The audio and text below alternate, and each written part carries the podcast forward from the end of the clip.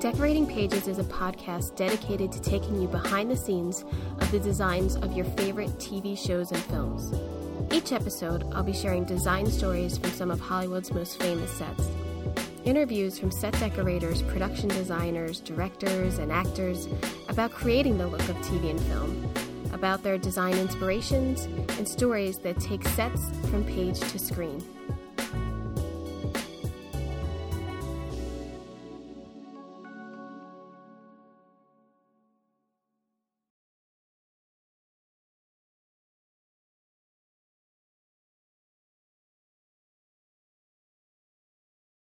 Hello, and welcome to Decorating Pages. I'm your host, Kim Wanup. Well, it's uh, it's July, and I'm still not back to work. I'm wondering if any of you are who are in the industry. I feel like uh, a lot of us started to get our engines running a little bit, and now with this past day of setbacks, um, I don't know. I don't. I really haven't heard anything if uh, film production is essential office work. So I don't know if uh, I'm going back to work anytime soon. I think we're all a little confused. Uh, maybe it's per production basis. I don't know. Uh, I seem to be reading that um, it's okay if you're filming outside, but that just seems like a logistical nightmare. Also, bringing a whole film crew outside these days. So I don't know. Um, I think I feel the way a lot of people feel is that I can't wait to get back to work. But it's going to be really hard, and I almost just want to sit it out till it's all done. But I love my job, and there's just that fire inside that makes you want to create and get back to it. So hopefully, we will. Hopefully, um, we can all wear a mask and get back to work and wash our hands and it'll be fine. So I hope so. Uh, and this past couple weeks, I've just been diving into documentaries and films about our industry. Um, so, what's one up watching? Uh, I did a lot of documentaries in last week, and my husband and I also restarted watching The Crown on Netflix. I love The Crown. I just think it's magnificent. I just think every aspect of it is just a 10. I think it's a 10. Can't really find a flaw. I mean, maybe I can, but I uh, that it's the acting. But I I think sets and all that jazz is just oh, I love it. I don't know. I love the whole story of it. Oh, oh I just love it. So we're like halfway through season 1 I love it. What can I say? So I watched this documentary called The Fabulous Alan Carr, which is uh, I think I watched it on Amazon. Um, I didn't know who Alan Carr was, but I sure should have seen his movies and was pretty much obsessed with Grease 2 when I was young. So uh, he produced Grease, Grease 2, uh, La Cage Folles and produced the 1998 Oscars and just a super duper. He was like a uh, an agent and then a producer and just positive guy and just made you believe things and made you think everything was going to be fabulous and like loved old Hollywood and old glamour and and the the the the storyline of just how he produced the 1989 Oscars alone is fascinating. it's like I guess uh, I guess one of the worst produced shows the Oscars ever had. Um, I when they showed footage of it, I actually remembered watching it um, because I've never I never missed an Oscars when I was younger, so really just um, it's a good story and it you know talks about hollywood and producing and getting getting movies made in a weird way. Um, i watched making waves the art of cinematic sound which is a documentary that came out last year 2019 about sound in films. And it just goes into great detail of the emotion that sound brings to films and television and I, think for me, one of the most interesting parts was this they had this diagram called the circle of talent, which is broken up. It looks like a rainbow. and it's broken up into three sections, which is um, voice, sound effects, and music. And so in the voice section, you have production recording, dialogue editing, and ADR. And then in the sound effects department, you have special effects, foley, and ambience. And then and then there was just music. So it's crazy to realize how many levels of sound and all these layers that are in just a couple seconds of film. Um, really wonderfully made uh, documentary. So if you're in if you're into sound or if you're not into sound, it makes you get into sound. Um, yeah, making waves. I believe that that's on Amazon and Netflix. I watched by Sidney Lumet, um, the great director. Um, obviously, he did The Wiz, uh, The Verdict, Twelve Angry Men, uh, Serpico, Network, Dog Day Afternoon. He did Death Trap, which is one of my guilty pleasures. If you haven't seen Death Trap with Michael Caine and Christopher Reeve and Dyan Cannon, it's really bad, but it's really good. um, it's just wonderful to hear him speak about his films and his color palettes and how he used them, or like he he blatantly didn't use color palettes, and then talk about the lighting. Just really interesting filmmaking um, documentary, and that I watched on Amazon, I believe. Also on Amazon, I watched There Are No Fakes, which is about fake art being passed around for years by the artist Norval Morrisseau. Uh, he's an indigenous artist, really bold, beautiful color, and it's uh, it's like flowers and animals and um, his heritage, and has messages in his art, just beautiful pieces. And I guess they were easily uh, duplicated. I don't know. The documentary follows people who purchased the art and art dealers who sold it. Uh, and then it takes a kind of a weird turn about one of the dudes abusing kids and teens, which I didn't see coming at all, but um, it really should have been its own documentary. But that was good. And that was on Amazon um, also. And then I just last night watched Mucho, Mucho, Mucho, Mucho, Mucho Amor, which on Netflix uh, is so cute. And I'm sorry, I missed the boat on knowing who Walter Mercado was. So I I know that I'd seen him in my life, probably on Howard Stern or something, but I had no clue that he was this Puerto Rican icon, and it was simply fascinating. And the best part about this documentary is seeing this dude's house and how he lives, because he's a hoarder of vitamins. And I'm totally stealing that for a character at some point because it was pretty fascinating to see how he lived I mean, it's how we all live. You got, you know, some people, you know, we got a lot of shit. Some people have a lot of shit. So, but yeah. So that was really good. That just came out, I believe. I also watched The Line King, the um, Al Hirschfeld story, the character art, uh, artist. Was, I wish. I wish I could draw like that. What a skill to just draw like he did. And it was for the New Yorker and the New York Times. And, ugh fantastic story, really lovely. That was on Amazon also. So yeah, that was my week in documentaries and The Crown.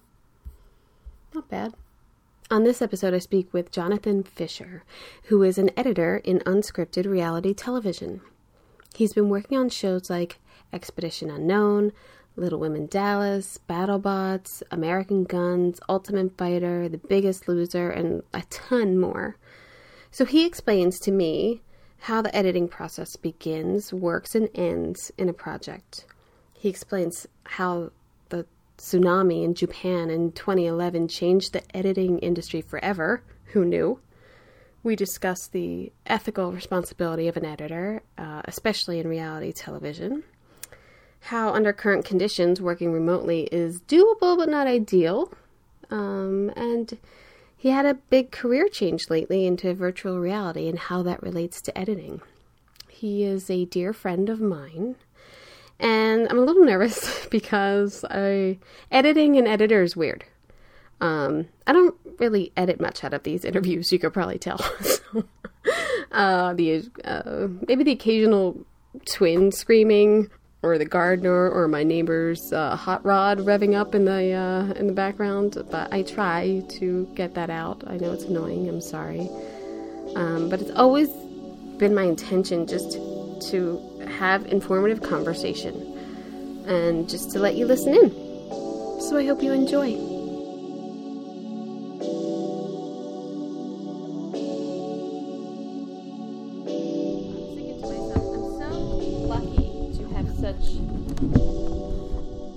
Talented friends, I would have to say.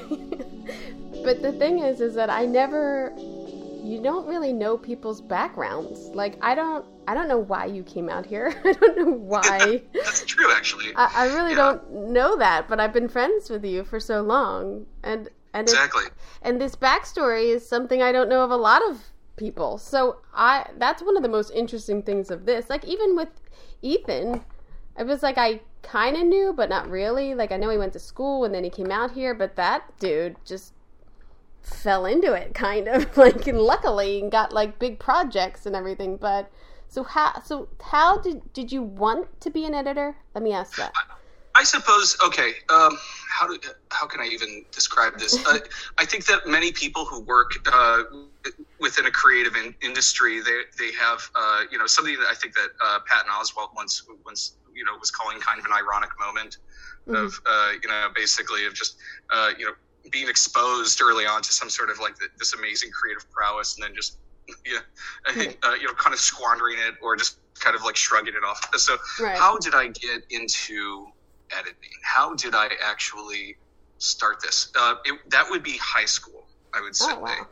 um, that would be the, the most direct way that i would i would kind of i would place the beginning of my career path, and uh, that started actually with um, a wonderful art teacher who's named uh, Vicky Casper. Her name is Vicky Eichler now. She got married and, uh, and has a, wonderful son, and it, we've we've stayed very very close throughout the years. And uh, as an art teacher, of course, uh, she was always trying to get her students to push their boundaries, whether it was a medium of painting or if it was a medium of uh, any kind of mixed media, or if it was a medium of this new thing that we, we didn't really understand yet, which was uh, us kind of coming to an under of a of this uh, this new crossroads of of television and digital media, and for the first time having, uh, albeit in a very crude way, having this accessible to the regular civilians, like uh, where we would not, and by that I mean, I, I mean of course, you know, to, to regular people. Normally, uh, working with, until quite recently, working with uh, with any kind of video equipment was extremely expensive, of course. Right. And uh, you know, thanks in large part to globalization and of course to you know trade with China and uh, and of course uh, you know things like JVC and Sony taking these leaps and bounds and creating and Panasonic creating these things called you know the camcorder and uh, creating uh, the, these cultures where. Uh, instead of using just regular photography or using you know that very expensive 16 mil or 8 mil to capture our moments, then for the first time, and the average middle class family in the 80s could afford a camcorder. And oh, that's yeah, what changed them. everything. They were so heavy. We had them, they were so heavy. They were heavy, yeah, and they were, and some of them had like cool bells and whistles, and some of them were more compact than others. But you know, you really have to hand it to uh, Sony and JVC for creating these things because it really was a thankless job of having to miniaturize this more and more every year and, uh, and having formats just come and go. Let me, uh, but, let me ask you something. So did, that's did oh, you sorry. have a did you have a PXL two thousand? no, what did we have? Uh, I'll, I'll, have to look. I'll have to look it up and oh, put no. it, uh, give it to you in the show notes because it was a Sony, and uh, the the actual model number escapes me. But it, uh, as my father uh, always said, that you know he always wanted to get the ones with the bells and bells yeah. and whistles. So it had a lot of really neat features. Well, the, like, it, like it could automatically fade. I think we had but, uh, we went through like three or four like in my lifetime the really heavy one and then it got slimmer and then you went to that little compact one but the pxl 2000 was like a toy kind of it was it was marketed for like young filmmakers like you know using your action figures to make little movies. So I don't actually know who made that, but I had one. but the tapes that you you they were like almost cassette tapes, and the tapes that you used to record things were so expensive. Now that your parents had already dished out all this money for this little camcorder, Yes. so I only ever had one tape. so, I know. So, in this is the '90s. I'm 40, just turned 42 years old. So this is the '90s, and uh, we were in high school, and um, Vicky Eichler decided to uh, create sort of a news channel for the school. And uh, you know, we, we were thinking every so often that we would run around. This is a Catholic school, and we would run around in, in uniform, Yeah. and uh, we would just have different reporters making different stories. And usually, they were actually pretty much puff pieces. And I think that, you know, once in a while, there was a student passed away. Unfortunately, we made a memorial for her. But uh, in large part, it was just it was very light. We never we, we didn't exactly have like some sort of investigative journal journalism or anything like that in the school. We wouldn't we wouldn't go like we, we weren't like Katie Couric or something like that, try, trying to crack the crack the story. But why do uh, the know, boys course get new to- helmets and the girls don't? Like, why? exactly. We well, we had to figure out how to edit these stories together, and uh, this was using um, relatively primitive technology because we didn't really have, at least at that school, we didn't have any way to actually edit um, our uh, our movies together. So we were doing things. Something that we call in-camera editing, which, uh, as the name would suggest, it means it's like it's like I am doing a shot here until this. Someone says these words, cut. I am going to cut to the next shot. Uh, yeah, you basically are assembling this thing as you go. It's very tedious and it's never really you know going to uh, be as smooth as, as being able to actually edit something that's what we call frame accurate editing. But uh, the the next crude method, uh, let's say the next iteration of this, uh, is something that we would call tape to tape editing, which um, Hmm. sometimes you would use like a kind of a control box that would control one deck and it would play back on one and control the other. And again, yeah, very rudimentary effects, some little things you could do. The box worked only half the time, and uh, it- you know we would assemble our uh, our uh, news stories that way. And this was painstaking. It was not something that was very fun at all. And uh, I, do remember um, that Mrs. Eichler kept us uh, at one point, uh, probably a little later than she should have, for us to uh, just kind of get this thing done in, in time for, for broadcast. And you know, little did I know that that would actually become kind of a uh, the norm sometimes in my career. Again, it's a little bit of an ironic moment. Uh, so, and I was also making plenty of movies with my friends with the aforementioned camcorders, uh, and there were some friends in the neighborhood, we, and we made countless little films uh, that that were just a lot of fun. We learned, we kind of learned filmmaking in this very sort of. Um, it's like almost this Montessori sort of education of filmmaking, where it's just we were learning with our little peers of teenagers, and we were learning by doing and uh, making all these mistakes as we go. But still, I didn't have any any kind of a formal education. But we were actually getting quite good at making dumb little movies. At least I thought we were pretty good at it. Uh, but But that's then, probably the best way um, to do it because you're so young. Who cares if you make a mistake? Like, there's no. Yeah, That's the, probably that's the, the, best thing about it. it. Yeah. that's the time to do it. yeah, yeah. Yeah, and then so then uh, you know in the '90s, then I, I, uh, I attended college. I went to I attended college. I went to the Rochester Institute of Technology, um, and uh, which I, I was strategic about because my parents are from there, so I knew that I had countless aunts, uncles, and cousins that I could uh, I could go and, and do, do laundry and get free meals and beer, uh, and then just Very go back to my dorm. Yeah, it was nice, but I got to learn um, about professional broadcast quality editing and of course cameras as well and everything else you learn in film school um, during those four years. So it was in 1998 was the beginning of my sophomore year. You know we were learning on these big clunky systems but uh, uh, little did i know that i was actually learning until I really kind of uh, realized it one day. I mean, you know, I was an adult, but I, I was just kind of naive. I didn't understand that, uh, you know, my tuition was actually paying me to uh, to get at least kind of an elementary understanding of of how to work with a software and hardware package that uh, was at the time worth probably seventy thousand dollars per system. Uh, you know, uh. Avid Technology out in Massachusetts at the time, they could charge whatever the hell they wanted, actually. Right. Uh, so that, that was kind of uh, one of my paths to editing, and I'll, I will say that that I know I say say it a lot now, but that really was an ironic moment because I hated editing on Avid Media Composer so much, uh, but not for the reasons that you would think. It was actually not to be critical of the school, but it's just because of the logistics of all of this and the limits, the limitations of the technology at the time. Um, we, we didn't have big centralized servers. Storage was extremely, um, you know, it was not existent. You know, we didn't have centralized storage or a big server or something that, that you would, that anyone would take for granted. And gods, there's so much stuff in the cloud and things like that. No, we would have little zip drives, and a lot of times we would have to still digitize at least part of our movie uh, every time we did it, and we only had like I think, I believe it was only a six-hour block that you could take out uh, uh, for your you know for you to edit. So if you can picture how frustrating that is, yes, well, yeah, you are actually you are digitizing footage every time.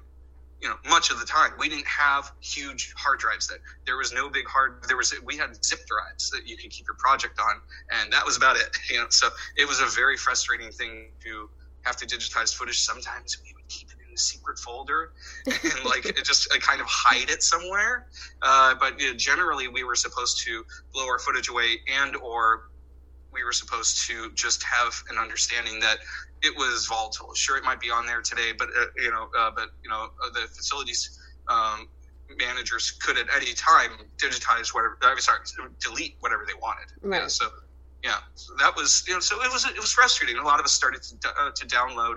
Um, uh, uh, you know versions of Adobe Premiere, which is of course you know most people familiar with the Adobe Suite know that that's still a lot around and kicking and uh, you know a lot of us would um, kind of we were college students I, and I really deeply regret this but we would find illegal means to uh, download this, um, this software and um, but, oh you know, we well now yeah. it's now it's recorded that you did illegal shit I, know, so. I, did, I did illegal shit look at me yeah.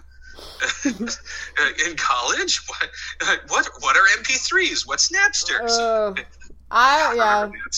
I don't yeah. i can't even talk about how much illegal music i downloaded but I know. It, I remember the beginning of my freshman year, people were like were downloading these MP3s. I was like, MP what's? And then like an hour later, I had more music than I'd ever had right, my entire life. right. I I gotta I was say, 18 years old. I probably in college I wasn't that savvy. And in college, I was still like literally recording Howard Stern on a tape every day and then listening to it at night when I would draft. So I was pretty backwards at that point and had CDs, but MP3s I didn't start downloading until way into like probably 2002. I was late to that party. I was still buying CDs. That's all right. That's not too late. I think it still counts. It's in the it's yeah. in the the, the, could, the, early tender years of, of music piracy. Could still get a fine. Um, I probably could still get a fine. But uh, so then, but yeah, so yeah, in college, so college came and went, and I graduated in 2001. And just like all of my friends, we, uh, we all one by one uh, moved out. It was kind of I equate it to uh, I equate it to uh, you know the, the, kind of the great expansion of the West, kind of like in Far and Away, when like they're all those people all just kind of staking, their, land. Is they're that staking our land in yeah. Los Angeles, and we're all like 20 years old. We don't know what we're doing at all. But like uh, you know, and a lot of us are starting to kind of get jobs and figure this out. So within a couple of months, well, uh, okay, so I did not want to be an editor at all when I moved out here. Oh. Wow. Not not one bit. You know, I again I was like, I hate this, I hate this, I hate this.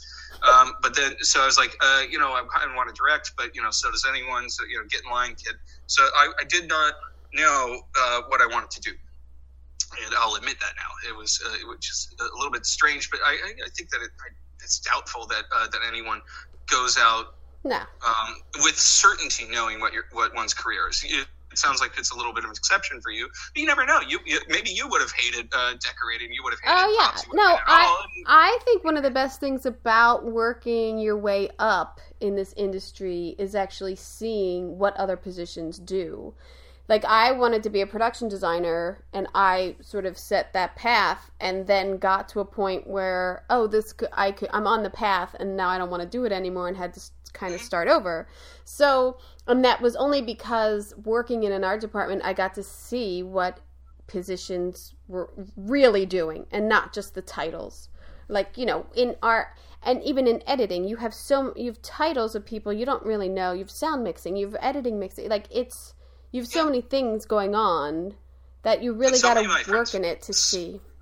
Yeah, so many of my friends were bouncing around different different parts of the industry in a way that if you had told 42 year old me that uh, all these people would have had all these different careers, I would have thought that was insane. But like n- now right. looking back on it, right. it was it was I, even I was at Griffin Electric, and I was you know probably you know like I was scrawny. I was probably about um, you know 20 pounds thinner and not like in a good way like i had no Right. muscle uh, Right. so i had no i had no business heading up at like a 12k like uh, like there were a couple of times where like i uh you know I, and i worked on a tiny movie uh with peter stormare was like the executive producer of uh, when I first moved out here with a couple of friends, and after a week I got fired, and it was just because I was too skinny. Like they're like, we, "We're sorry, you're gonna. It's it's for your own good, son. Yeah, you're gonna hurt yourself. Oh my gosh. Yeah, you're, it's uh, so uh, and it was it was cool. Like, and Jeremy Sisto was just randomly in it. He's a sweetheart.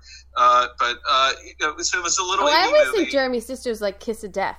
Like whatever he's in is like you got about I five know. episodes before they pull the plug. Like I know, and, and well, and this was an, an indie film, so it's just, Oh, just finished well then. thing in probably twenty days, and that was it. Right. So I worked on that for a couple of weeks, and I was like, I was a little down, uh, you know, because I kind of thought I wanted to get into sound editing, and uh, I will say that in a strange way, I did, um, uh, because my my career um, is um, comprehensive. I think would be the. the Yeah. how, do, how, do, how you would put it.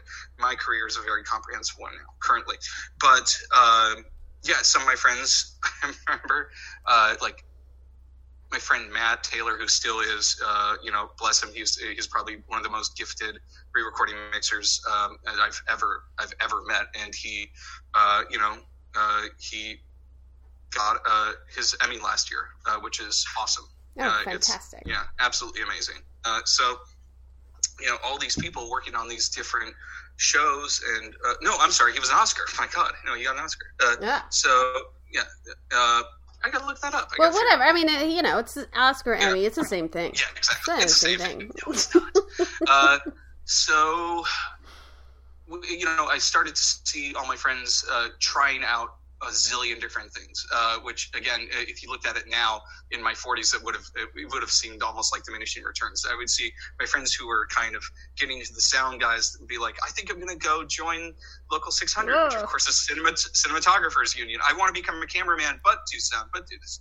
And so it, it was just kind of a shotgun approach to our careers, and uh, we would all just kind of sit around, uh, you know, late at night at Barney's Beanery and, and just kind of, you know, play uh, play woe as me and trying to you know figure out navigating the this terra incognita of our careers. I miss Um, and after a couple of months of me just bouncing around, being Griffin Electric, I worked on a couple of USC films actually as well, uh, like some uh, some Starkey ones, so big budget films, and you know, people uh, people who were like in grad school, and uh, and of course uh, they're you know. Uh, some of them have had amazing careers actually since then. Like Jafar Mahmood, actually, I worked on his thing, and he actually is a huge TV director now.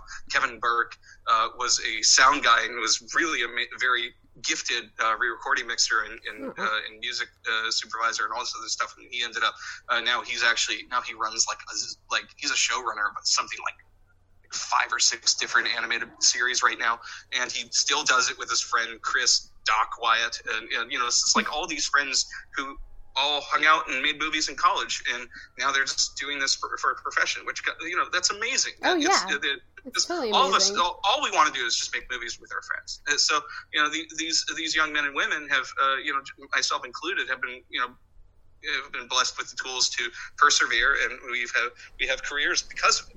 So uh, that's amazing. But then um, I finally found kind of a. I walked into a job almost literally uh, in post production just because of a confluence of circumstances where my mother's uh, college roommate, her brother, um, was out here. He was a, a you know a TV and movie trailer editor uh, who was making the transition again, career transitions, making the transition in his fifties uh, into being a, uh, a voiceover artist. And his name's Mm. Phil Terrence, and he still works. He's probably uh, one of the you know he's he's one of the greats at this point. Oh, uh, you know, a lot of these a lot of these very talented announcers, unfortunately, have passed on. Uh, like uh, you know, so like there's uh you know like like Don LaFontaine in, in a world, and Right, a lot right. of these guys are kind of uh, you know they're in their 60s and 70s and 80s, and they're retiring and or passing away. Uh, so Phil Terrence is climbing the ranks in a kind of a grim sort of way. Hmm. Uh, but uh, you know, so we kept on trying to get lunch together, um, and he was trying to find me a job in post production. He didn't know what to really do, and then uh, he, uh, he finally, uh, you know, had to cancel lunch again. But he said, you know, um, I will tell you that uh, I was just at a place, and I'm pretty sure it's like around the corner from where where where'd you say you lived? And at the time, I lived in trashy ass Burbank, and uh, I was just I told him kind of where I lived, and he goes, "Oh my God, they're around the corner from you, and they're losing their assistant." Uh, to uh, he's becoming an editor. Uh, you know, why don't you call this number? And it was a place that uh, at the time it was called Celluloid Heroes, and the, the, uh, the CEO was a guy named Jordan Levine, and uh, he runs a place in Hollywood now that's it's called Stampede Studios. And he told me it would be great for you to come in. You know, it sounds like you know you're brand new to this town, and you know, let's just see what you can do. So they gave me uh, they, they, gave me a job. Um, it was a union shop, so they gave me kind of this sort of uh, off non-union off the books assistant editor job. And it, there was kind of a little bit of a word salad with uh, that that Biatsi would probably not love but uh, you know instead of me being an assistant editor which is of course a union position but they do this with a lot of, uh, of guys starting out. They called me a finisher which means that I was sort of this strange last line of defense uh, and I would have to basically take every ounce of coffee that that my body could absorb and just become this this sort of paranoid jackass all day that would be uh, you know my responsibilities would would uh, you know were, were pretty vast. And it was in a way still the hardest thing i had to ever do uh, because i had to learn trial by fire you know because we uh, we they started me off in a very busy time let me just describe the shop very quickly. So this was compared to many of these other large trailer houses, like Trailer Park, that everyone right. knows because it has the biggest sign ever. Right. It's uh, kind of near the CNN Tower on Sunset Boulevard. It's kind of near like it's I think it's, it's near like Sunset and Highland, um, and those places have a hundred edit bays and thirty assistants, and they have like probably fifteen petabyte servers and all this crud. It's like, oh my god, they have like probably three floors. It's just crazy. I've worked at a lot of these giant, giant, huge companies before. This one was four, five edit bays, one KEM, which is kind of like a like a like a 35 millimeter little flatbed editor that um, was it's uh, it's it, compared to a Steenbeck, it's this German one, um, and then you know, it was some gal answering the phone and uh, and four editors and then Jordan, who's like the principal of the, the company, and then myself, this only assistant editor. It's a tiny shop, and some and some gal would come in every week and just do a payroll. Like it was. But don't was you think that's better? Don't you think it's better that you were in something like that rather than the big, you know, McDonald's of it all? I don't. I don't know. You know, so I have an identical twin um, just like you have two identical twins. Uh, yeah. So I have an identical twin, and people ask me what it's like to um, grow up with a twin, and uh, I, I always kind of um, I. I always kind of answer in a very coy way compared to what because that's something that personally is unknowable. I right. never know, what, know. what, it would, would have been like if I got an assistant editor job like uh, Pilgrim oh, Studios in North Hollywood, and I was there for a couple of years, and then they moved me up. I mean, it probably would have been very similar, but uh, in this case, it was. I was glad I started off in this very niche of scripted content because uh, it, I will say that in case anyone is unaware, it's rare for editors to to kind of bounce out of their lanes so mm-hmm. uh, let's say that like if uh, if someone is a scripted editor, it's rare that they would become a promo and trailer editor. It's it's just it, it's something that is considered. Um, it, it, would be considered just kind of uh, the, the, your rare. niche. It's yeah. almost like your niche, and people don't yeah. let you out of that. Yeah, I would say that. Now, uh, are there exceptions? Of course, there's exceptions to everything. That's great, but uh, at the same time, I will say that it was uh, it was kind of a fun thing to work in this neat little part of the trailer world and understand you know, that you know it's like this two minutes of content is really cool and it's uh, it's really neat. But you know i had to learn how to work with film how to work with videotape how to work with standard definition which was all they had at the time. And then this new hd thing was coming out. Uh, so it was just all these different formats and tapes and you know uh, you know to this day i will say that it was just it was hardest thing I had to do because there was so much to learn in a very, very short amount of time. And frankly, uh, you know, I had to also make those little mistakes that one also makes in college, but I had to make them at an entry level job where it was okay that I was, you know, making dumb mistakes and not getting fired. Well, yeah. Um, I mean, but don't you think also the people who you were working with were in your position at one time too? I mean, everyone, everyone. You know, yeah. Again, some of them not, and you. But the thing is, you can actually tell now. In, uh, almost 20 years into my career, I can actually tell to this day the people who were never assistant editors, and it's just because they're kind of uh, generally many of them are not very tech savvy, mm. and uh, and I will say with with certainty that many of them um, are not very organized, and that is very problematic.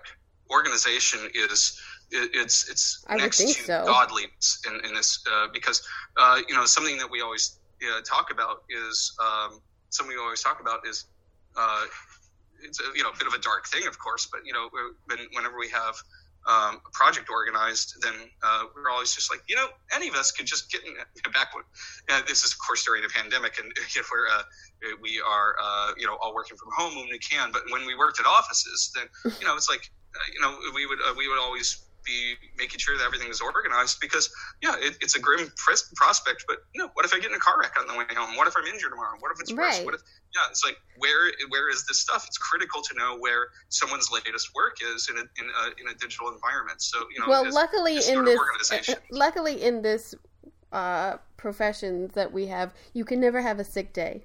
You can never really no. have a personal day or like you're you know your brother's wedding or something like yeah. you can't really have any sort of life outside of this because that that camera's rolling. Yeah it is. And i used to think that. I, I, I, used to think that but uh, like, later on in my career i started to kind of have this uh, this notion of of saying uh, you know that i couldn't that I actually can take some personal time, and I think that's actually very important.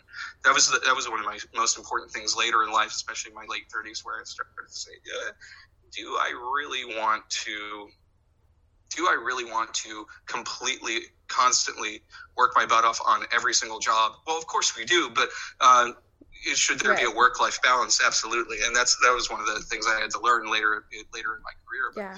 So I was, uh, you know, having said that, comma, I did, uh, I did probably some of the longest hours in my professional career ever um, working at Celluloid Heroes. I still have like an invoice. Let's say i used to kind of invoice the company even though i was you know on the payroll but mm. they would need to know especially for uh, records how long certain jobs would take. Um, and even though we were a place that made movie trailers we did we did actually we made a documentary once um, with this uh, director um, who was kind of newer at the time and now a lot of people know this guy in the horror world. His name's mike mendez. Um, and uh, it just just one of the funniest, goofiest guys to work with. And he uh, he was like, I have this hell of a movie, and uh, it's it's called uh, Masters of Horror, which of course Showtime. Uh, you know, made an entire series. Oh yeah, called Masters of Horror, but it, it was sort of loosely based on this documentary, uh, and it was uh, the documentary was technically, I think, a sequel to another documentary about horror movies. Um, that, that, and it was hosted by Bruce Campbell. So we, we they shot Bruce Campbell over at one of those spooky shops over in uh, in Burbank, and then uh, then we started the task of understanding, like what I was saying before, that Mike Mendez is a hell of a director.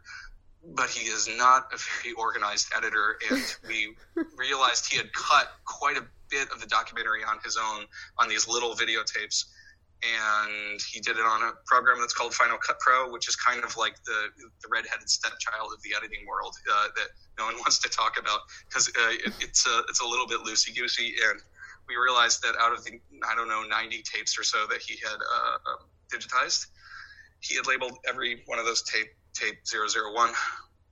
What? so, and God bless him, you know, he just didn't know. But you know, we were like, we had to do this thing that is called overcutting, which means that I had to, and this actually was my job. That means you have to visually eye match, you know, every single shot using the master tape. Again, based on, you have to take a cut from like this other program that has no reference point at all. You have to figure out what tape it came from. You'd have to actually go and by by eye, you have to match up because whatever tape he had, it wasn't the complete scene. Like he it wasn't the, he wasn't really using the master tape he was uh, he wasn't really using full resolution so we had to bring the tape in again uh, you know with the proper reference and something that we call time code which of course is a computer generated code right. that, uh, that corresponds with uh, something called VITC. Uh, it's, it's kind of laid in on the videotape so that later when we're getting ready to finish the show, uh, uh, you know, we can go back and uh, reference it in much higher resolution and we can, uh, you know, redigitize the tape that way. But uh, maybe I should take the moment to actually talk about what the responsibilities are. And how, should we talk about now how a show is edited? Well, yeah, I I mean, I was I was gonna get to that in the in a and first, who Yeah. who hires you?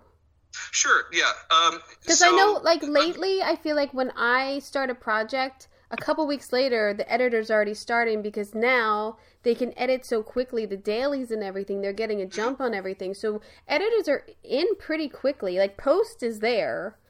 Yeah, but of course we know why, and that's because if uh, if there ever a problem and you had to reshoot something, you need to know pretty damn fast. In the past, you know, we would get, you know, the the film would go into the bath overnight. Uh, you know, you would get work prints. Uh, it would have to get digitized, and then it would go. This is the recent past. It- Yeah, it I mean, go- people would get digitized dailies, you know, the next day or day after. I feel like, like I'm thinking just when I worked on Bones, and that was like Yeah. mid 2000s, late 2000s. Yeah. We would get dailies. I mean, it's not like, you know, I'm not. It's not archaic. I'm just saying now it's like it's almost by the end of day they have like what they just shot and can look at it overnight. Yeah, it's crazy. Yeah, they can. I mean, my, Yeah. my friend Mark Vulcan is, uh, you know, like he is so good at, uh, in, uh, he and his wife work. Uh, well, no, he, he works over at eFilm in Atlanta now, and he and his wife moved to that that Atlanta office. But before that, he was so he was so good at um, at color correcting dailies, which is something that was not done until probably the last ten years. He was so good at color correcting dailies. Roger Deakins literally fly his ass Oh, wow. all over the planet to to do this. He was the only one that Roger Deakins, who of course is probably one of the most prolific uh, Well, yeah. cinematographers ever. He was the only one that you trusted. Um, so you this think technology that- has changed. Do you think that being able to get these uh, dailies and edits quicker is harder because now you have more time and more eyes can get on it, whereas before maybe the editors had time to really work with the takes and work with the scenes rather than the input of like oh it's like i don't know too many eyes on it now do you think that that is a thing That's a good question. From what I do know, let's say that um, I do know that pro- producers do sometimes like to, to this day, they like to take a peek at, uh, yeah at Yeah. you know, but you know, uh, but they also want to see how everything's running on set. They, they want to work with UPM. They want to make sure that it, uh, I say I would say that that producers do check in early on in the edit process. Uh, you know, especially still while, while shooting. Now, um, so we were just talking about. Um, that technology and how it's changed. I think now is a good time for me to kind of talk about um, kind of this uh, strange moment that happened um, a little over nine years ago. Uh, Mhm. And it was uh, March 11th of 2011, um, and it was one of the the, the darkest days, um, you know, uh, in in my industry to, to say the least. And that was because uh, you know something that was kind of unthinkable changed the industry very quickly, similarly to this pandemic, really. But um, it was devastating, and it was uh, there was a little area on the planet, um, which is I think closest to a place that I think you call it Tohoku um, in northern Japan, and the mighty hand of God, um, offline and destroyed uh, the six videotape factories on the planet that make videotape, and they also killed about nineteen thousand Japanese people in this tsunami. And um, you know, I remember it, it really was kind of like life imitating art, and uh, it was like out of a movie because I was working at this uh, this place at the time called Three Ball Productions, which is where that was uh, the, the place that you know did things like The Biggest Loser, and I was working on another show at the time, um, and all of these phone banks. I was uh, my office. We all have private offices, of course, because it would drive people crazy with all the noise. Uh, so my office was kind of near these phone banks where all these post production supervisors for each show, and there were probably about five or six shows going on at the time, and a couple of TV pilots. And uh, and I saw every phone ring at the same time. oh and God. all these people just kind of like uh, kind of and my door was open and I, so I could see just these strange looks uh, that people were giving and on the other end of the line it was uh, people probably at Comtel Media or something up in Burbank which is a huge warehouse of videotape and it's like all of these vendors just calling each post saying okay I uh, you know I'm I can't raise anyone in northern Japan I think they're dead I can't. I don't know when I can get you any new tape. I have. I have four thousand loads now. I can give you four thousand loads, camera loads. I can give you six thousand camera loads for loser of this format. I can give you, you know, two thousand of IMX 60, minute, 60 minute IMX camera loads. And I'm I sure the price went up. Hundred HDCAM SR masters at this price, and then I don't know when I'm getting any more. Got it? And we're, we just kind of we are all just like shaking. We are like, Jesus Christ, like 20,000 people are dead. We're watching this shit on the news. And we are like, what happens when we run out of tape? Yes. And, uh, it, so it became, uh, you know, and this is where we started to see the adaptation. Because you can't reuse the, the tapes.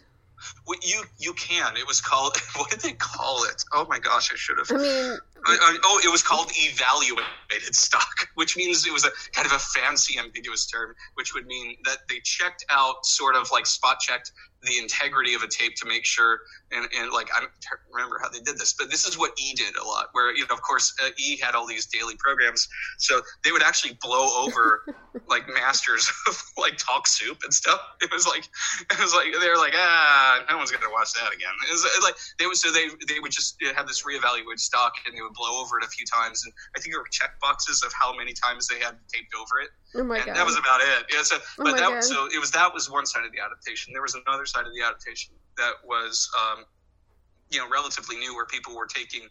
Um, they were taking, they were moving to cards. So they were taking, especially at this time, was when DSLRs, which is of course you know kind of a, like a, you know this, this digital single lens, single lens reflex cameras, uh, which are you know they made these these Canon cameras instead of like having sort of these professional, huge, big body cameras, and you could actually take these fancy little HD cameras and set them up in the field, and it would look sort of cinematic and not like a news finder sort of thing. So uh, uh, that actually afforded the possibility of this thing that we call run and gun in the field, and especially in, in reality shows, where that was where we would see these Alaska shows coming up, and you would have these these GoPros, and you would have a, a one producer just running around in the field and mounting like a, a uh, you know mounting a DSLR in a plane, and you know having another one on a rig, and having like a couple couple of GoPros, and he would just you know throw everything in a backpack that was muddy and full of ice, and they would come back weeks later and be like, "I got a story," you know, and uh, so they, they would they would kind of grab all this footage and we would put it onto hard drives and the hard drives were an archive and the hard drives were being shelved and then that would be transferred over onto a server and we would have backups of everything and it would, then it would go to another backup at the end of the show. But yeah that was how we had to adapt within i would say only a matter of maybe two months. We had wow. to learn how to do yeah, it was fast. And do you think like jumping ahead, jumping ahead with like you were saying, like GoPros and like how everything is advanced, that the you have enormous amounts of footage now to, when you edit. Yes.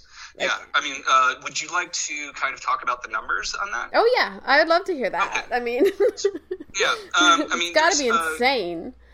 Uh, okay, like uh, you know, in, in the scripted world, Terrence Malick notwithstanding, I'm looking at you, Terry Malick. I love your films, but my God, do you know how many? Uh, okay, the guy no. shot a million feet of film. He shot a million feet of film for The Thin Red Line. He made basically 12 movies because, on average, I would say the most films are shoot about 100 150,000 feet of film.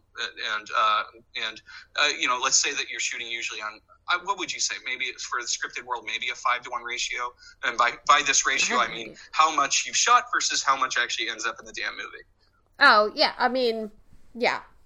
It yeah, depends it depends oh, oh, yeah. I mean it depends on yeah. what show you are but yeah. I would think 30% on average is edited out just timing and story cuts and shit like that. Yeah and especially on uh, you know especially on uh, on on TV shows. Uh, yeah. Uh, you know, doing if you're doing a, a, feature, then of course a feature is uh, you know I, I, think that they're a little more liberal with with budget, obviously, so they uh, they tend to shoot more. Uh, they tend to spend sometimes a little bit more on certain scene work, but you know that's changing too. Um, mm-hmm. But one thing that I saw constantly in the, the TV world, especially reality TV, uh, which was amazing, um, was that because unscripted requires um, it requires someone to navigate the story in a giant sea of footage. Um, we shoot anywhere from a ratio of 10 to sometimes 50 to 1. Um, we, we, shoot basically all day with several cameras. I mean, um, I'll just uh, I'll, I'll, give kind of so like for the, every the biggest... so for every minute that airs, there's 50 minutes not aired. That's correct. Wow. Yeah. Jesus. Yeah. I mean... yeah. yeah. And that, and that's on the low end. I mean, shit, I've worked on some of those Alaska shows where you just swear that they sh- they just set up cameras like for like a couple of years and just come up with like like a ratio of seventy five hours of for every one. I've seen I've seen things like that where it's just there's uh, there's people who go out there and their job is literally to um, you know set up uh, like set up time lapses and just hang out and share a joint with somebody. like, well, yeah, I mean you have no there's no boundary for it especially in in like editing expedition unknown you're you're almost i mean you have the scenes sort of set up in some sort of script i'm thinking but there's plenty of unknown yeah that now, you're just uh, trying know, to capture we're, for we're, the moment you know the or the yeah. second of it yeah now uh, obviously I, am under nda on, on on most of these shows, of course, but I could say that yeah, I think I could probably explain that uh, a show like Expedition Unknown, which is of course still on with, uh, with Josh Gates um, and is, is, produced by Ping Pong Productions for uh, you know for Discovery. Now it was the flagship of Travel Channel in 2017. Travel Channel was bought up for 12 billion dollars by um, by uh, by Discovery in order to compete with their direct competitor, which is A and E Networks, which owns History Channel, of course. Uh, but when we were working, and, and then they, they all the good stuff that was on travel percolated over into uh, into primetime discovery. So that's how that happened. But uh, you know working on that show you know off and on over the last five years um, it's uh, that's actually you know let's let's just say you know for obvious reasons we we go into that show planning for a number of months, uh, and, and, you know this is this is something that every everyone who knows that show knows because they, there's a plenty of behind the scenes stuff uh, where if you work on that show, you're in the you're in the movie, kid. like like, like the crew is in the show all the time, but. Uh, I would say a show like that, for obvious reasons, you have to plan it ahead of time and know kind of your subject matter and know whom you're going to be meeting with. And you have to know scene by scene with the logistics of flights and all this other stuff and passports. You have to know kind of what you're going in and doing. But at the same time, no, we, we don't, uh, we, we don't know what the hell we're doing on Expedition Unknown. Uh, my, my friends, uh, Jesse and Mark edited, uh, you know, the past, this season that's airing now. And I, I did a little, a couple of pieces of it uh, this this um, this past January as well. But I mean, yeah, they uh, they they edited an episode that's that has aired at this time, and uh, where there was a guy who bought up um, who bought up some land uh, in like a in um, in Normandy, and after all these years, after what seventy five years. Uh, he was like, "What's that pipe?" And he found out that it was a giant network of German bunkers. We didn't know that. Mm. It's like no, yeah, it's like we knew that, that that was there, but you know, he we we opened a couple of them that had never been opened in 75 years. So uh, you know, when and I actually got the crazy. privilege to work on an episode uh, where the uh, the, the Sultan uh, Suleiman the Magnificent, who uh, was a sultan in the 1500s and uh, was probably the most important part of the Ottoman Empire, um, he, uh, you know, we, where we actually discovered this crypt um, that's now in Hungary, actually. Uh, and we discovered it on camera, and it was just one of the, the most incredible, touching things to, to really see uh, the sort of boyish excitement that everyone loves about Josh Gates because it's it's sort of like this this great. Uh, you know, big American spirit and a guy that has like a, a, huge smile, but also that show wouldn't work without Josh at all because he's also the, executive, the exec, executive producer of the show. And I guarantee you that man knows every frame that sh- that was shot. He has a very very good photographic memory, and he knows everything that uh, that was done. Well, Yeah. uh, and that's probably tremendously helpful, and not like you know. But then, so let's look back at a show that's actually on the air again now on USA, which is called The Biggest Loser. Yeah. And uh, which was uh, created uh, back in 2004, but it was sold to, to NBC by uh, Ben I think and. I watched almost every season until they got rid of Jillian, and then I kind of was like on and off. And then I have this season recorded, but I haven't, or you know, I can DVR it, whatever. Um, Yeah, but I haven't so watched it yet. But yeah, so that was one of those shows where, um, uh, and this is a long time ago, so I'm sure it's okay for me to say, but like, uh, they were, uh, you know, the first season of that show, unbeknownst to most people, that was actually started off as being kind of a smaller show. Um, you know, where uh, NBC was like, yeah, it might be cute, it might be fine, uh, and so uh, they. I don't think it had aired yet, but uh, I think that they, they. Okay, no, that's not what had happened. They it was not airing yet, but they started to look at some of the cuts, and they were realizing that what they had was gold, and that they were like, this has the potential to be as big well, yeah, as You get to that second, third week. Survivor, of course, on CBS. you get to that second, third week of like when the people plateau and they're working their balls off and they're crying and it's a sin. That's good Mm-hmm. yeah, TV. And, and it was amazing. It's good TV. So, uh, you know, and that, that was sold without a pilot or anything like that. So it was just, uh, you know, they, they just knew that at the time, they just knew that, um, they just knew that, uh, what do you call it? They, they knew that, like, that JD Roth was uh, a very capable producer. JD Roth, of course, we know him as, uh, you know, being Yeah, this uh, teenage host from, um, uh, from, um, Nickelodeon from the 80s Funhouse. and uh, yeah, it, and you know, then became uh, this kind of uh, TV producer and mogul, and you know, it, I'm still very close with him to this day. You know, it, he's he's still producing TV, and uh, or was it he- Finders Keepers? It was Finders Keepers, I think. I think he did that. But he also did uh, he did uh, Funhouse. Oh, it was He was Funhouse. host Yeah. of, of TV's uh, yeah, uh, on Nickelodeon. Yeah, yeah, yeah. And you know a few other things, and you know he also was uh, he is still very chummy to this day with like uh, Mark Summers from Da- uh, Double Dare, and I met, got to meet the man once. Oh, Uh, that's a but good one. you know, we, um, so, uh, you know, I was an assistant editor under him and, you know, then I became an editor and I, I loved working with that guy. I just saw him like a few months ago before the pandemic and, you know, it's, it, it's, it felt like old times. It really is good to, it's, it's just, it's just all smiles. Um, so, uh, you know, I think that at that time in 2004, NBC looked at some of the some of the cuts and looked at some of the stuff that they had, and they said they're like, "Oh my God, here's more money." So then it went from I don't know, maybe about uh, like a four camera show, uh, and to like a nine camera show. And by what am I what am I talking about here? What I'm talking about is multicam show, multicam editing, where if you're trying to think about it in a sense of you're trying to think about multicam editing in a sense of sort of um, recording these amazing moments, just like they do in, uh, in in a scripted show. But because of the volume of that, then uh, you, you can imagine how much content you can get. Well, yeah, I mean, you have what? You start out with 10 contestants, you got to watch them work out. You're literally watch you're you are watching 10 people one day. That's 10 days. You know what I mean? Like I don't know, that's how I think of it of like where they were with that trainer and now they're with this trainer and now you got to go through all of this footage just to get that one bead of sweat that came down perfectly to Yeah, show so- how so hard that guy's working out.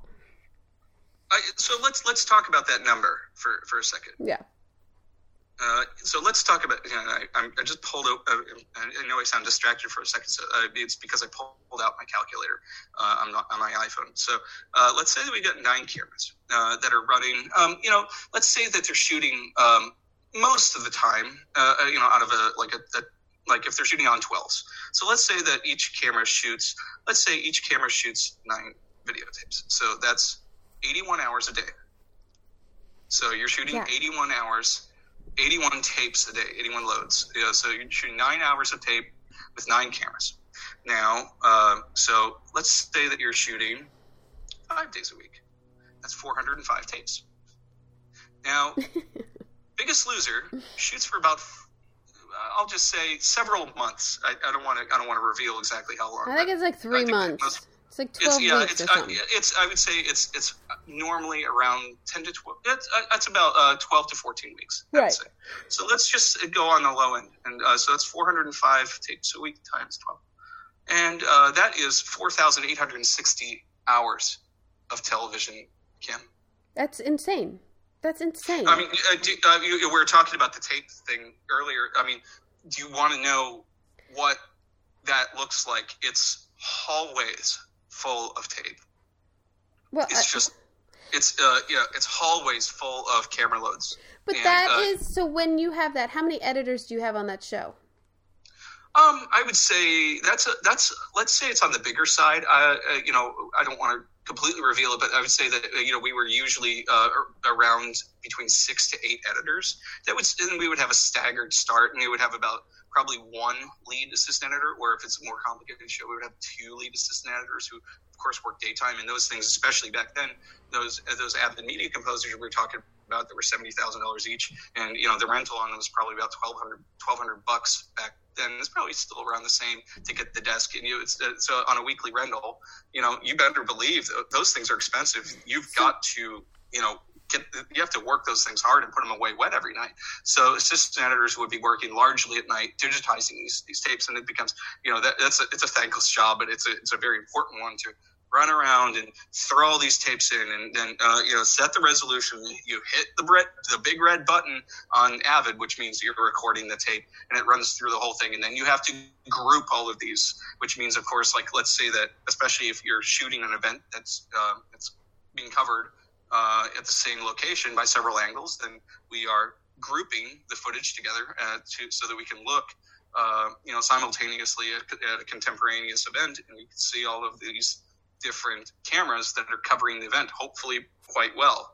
So, uh, you know, when you're putting together this show, what we do is we, after we group and organize this footage, then a group, a, a team of people that we call story producers. Hmm. Um, the story producers will go through the footage um, initially. Now, this is not really something that's done in the scripted world. In the scripted world, that that editor's job is to know um, every frame of footage, but that's because they're only shooting a few hours of footage, uh, you know, for, you know, at most for each Right. scene. You know, it's uh, you know, it's it's it's not very complicated. An editor worth the salt should know what's been shot. And in a case like this, editors are expensive, so uh, they have these people, the story team of story producers and story editors, which uh, the story producer works above the story editor in, the, the unscripted world, and uh, they will lay out and a a lot of times the story producer is the, the person who is in the field. They will lay out kind of a rough version of, of each scene or each act of television. Um, and so let's say that you had,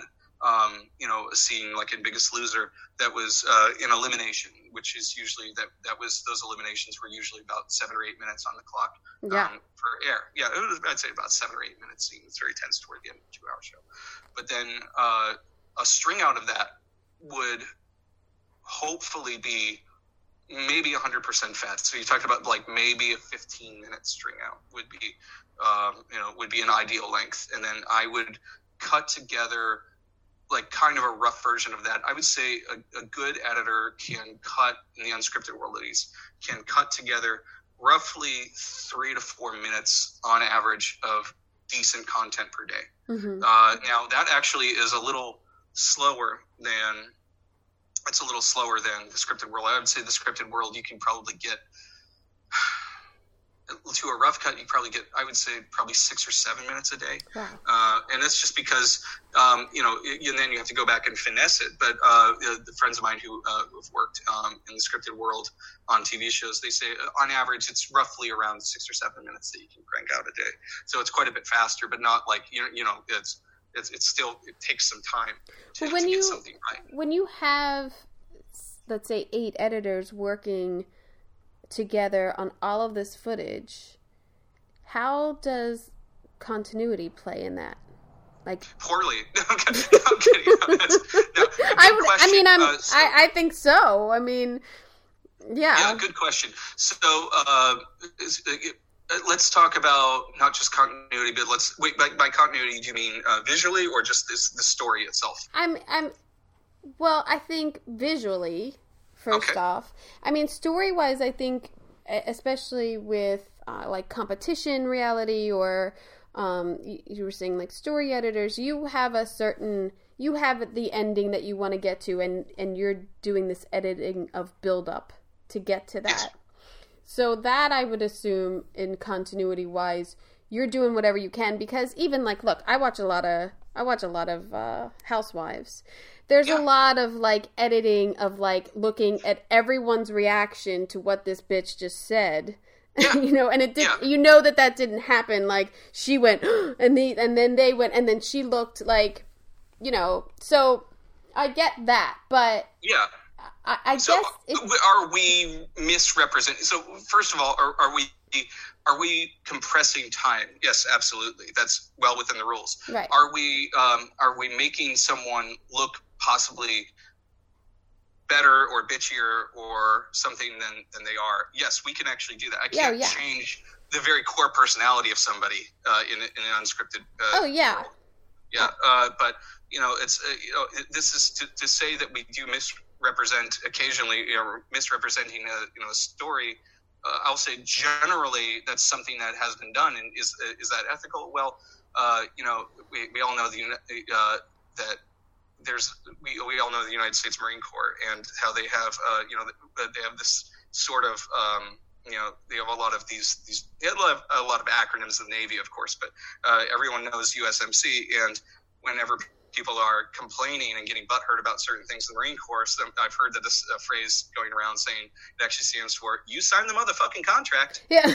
yeah so well, it's the- not really same- reality that the the the housewives same are getting applies the two hours. here too. Yeah, so yeah they're getting like two hours of makeup bef- before Yeah. they do scenes, and I'm sure even with like Biggest Loser, the enhancement of the workouts and everything, and like I don't know, like you're probably coming into a lot of it at towards the end of the workout when people are really tired and you're showing how they're struggling and shit. So, yeah, but that's part of why you're watching it.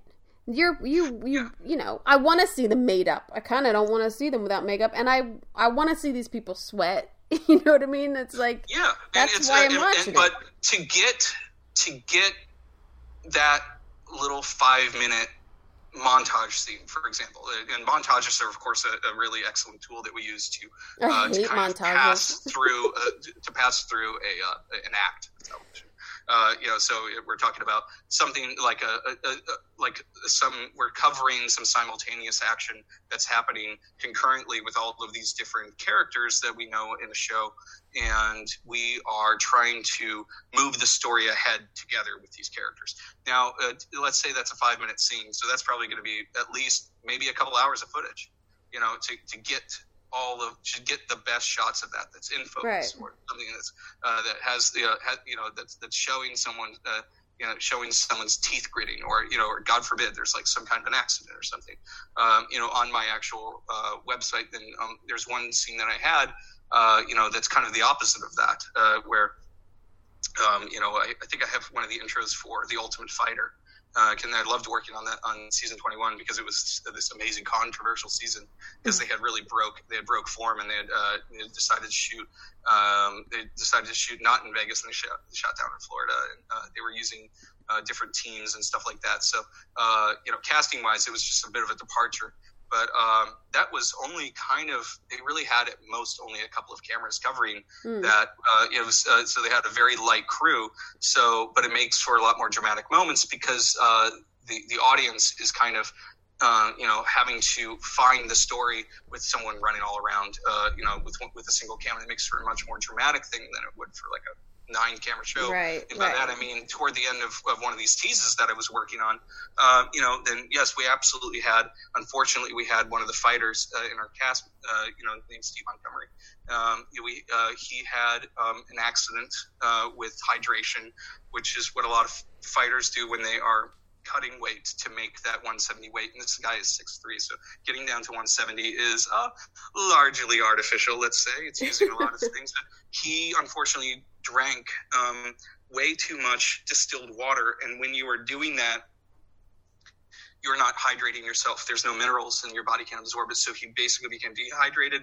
And on camera, we had someone literally running uh, with uh, with his camera while he was seizing in his bed. Oh, and my he's, God. He's fine now. He's totally fine. But when that happens, uh, you know, there was a bit of a speed bump in his career because, yeah, with UFC, you cannot fight for, I think, six months or a year. Um, yeah, And so in- poor Steve. yeah, so when yeah. you get I'm sure it's not just in that show but in editing you must have a line sometimes, especially when you're you, you know you're editing reality. You must have a line of like, uh, is that too personal, or does that really relate to this show, or should we? We. Show...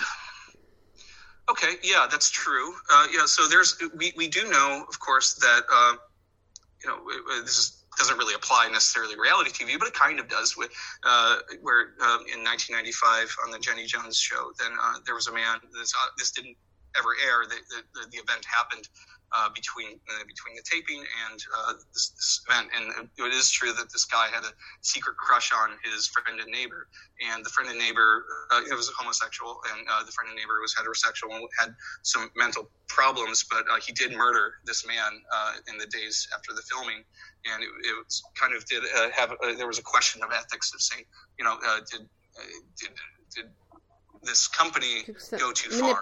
Was this wrong? Right. Yeah. And uh, there's people, especially in the kind of in the early days of reality shows, people were asking uh, how you know, if, if this was ethical, and uh, that's why. Especially in some of my earlier shows that I was working on, we, we did actually have those questions of like, are we moving the goalposts? Are we kind of screwing around with people? We've asked ourselves, uh, like, is this ethical? Do we have to really show something like this? And right. I think that I will just kind of respond to a certain vagary and say, you know, that that's the that there's some networks I've seen where they have said some things that I really think are sometimes uh, not the most ethical thing to uh, not the most ethical answer. Um, and then there's other times that I think that we, in large part, have made the right call. Mm-hmm. I mean, it's a thin line, and I mean, and and and thin, and by I mean thin, it's like you know a second too long, or two seconds too long to, and you're holding that shot, or you you're holding that just too long to make it uncomfortable, or abusing that person, or whatever. I mean, it it's a huge responsibility.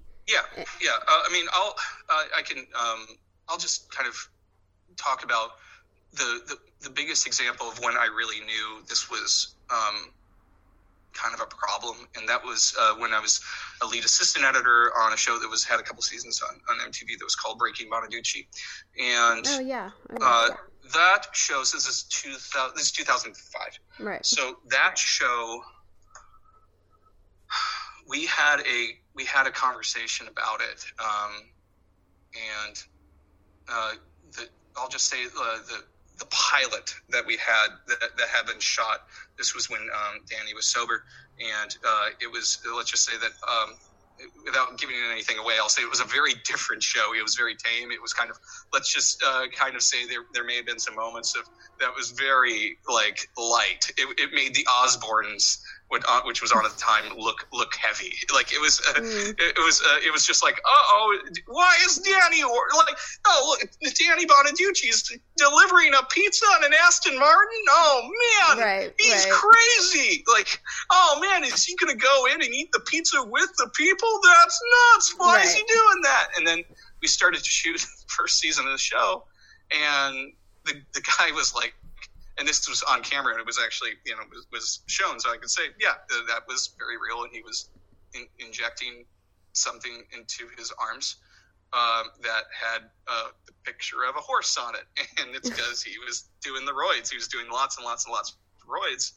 And uh, he had um, been a you know he also you know decided um, to break his sobriety um, and he did it on camera, very much in front of us. And uh, he kind of knew that he loved being a spectacle.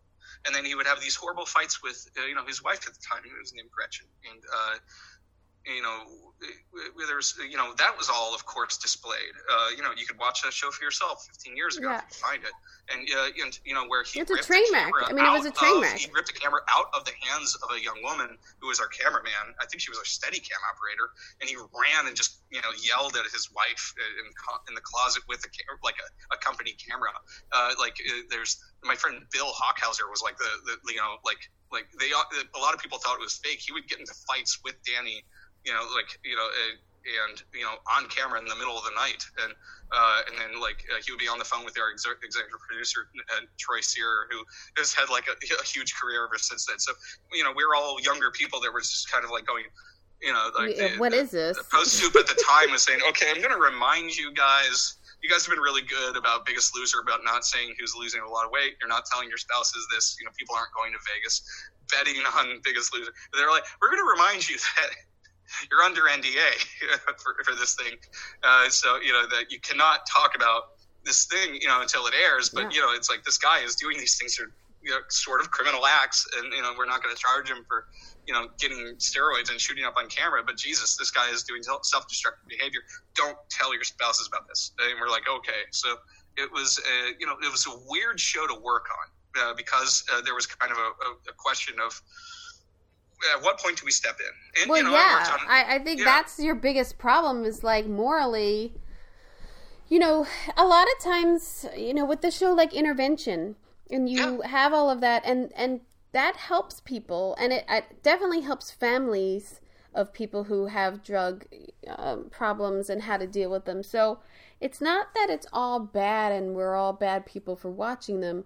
It is examples of of this behavior that you know if you didn't see it you wouldn't believe it type thing Yeah, and, and it's it, it, it's something where um, you know the, there's a question of, um, and then of course there, there's people who on the other end of things are you know where there's there's people who accuse um, you know reality shows of, of being almost completely fabricated and silly, and that was a kind of a different thing that had started. I would place that roughly around two, 2009 is when you started to see some shows that I may or may not have worked on, but some shows that were clearly utter fabrications and people didn't care. And then the uh, and then eventually the like the biggest version of that sort of is uh, you know is is Dynasty, which uh, was on A and E, and it was you know that was pulling numbers of like you know, like insane numbers, Oh like God, eight yeah. million things like that. Yeah, and now that was everyone knows that is you know was a complete fabrication, but that's not a reality show. It's a reality show format. It's a comedy. It's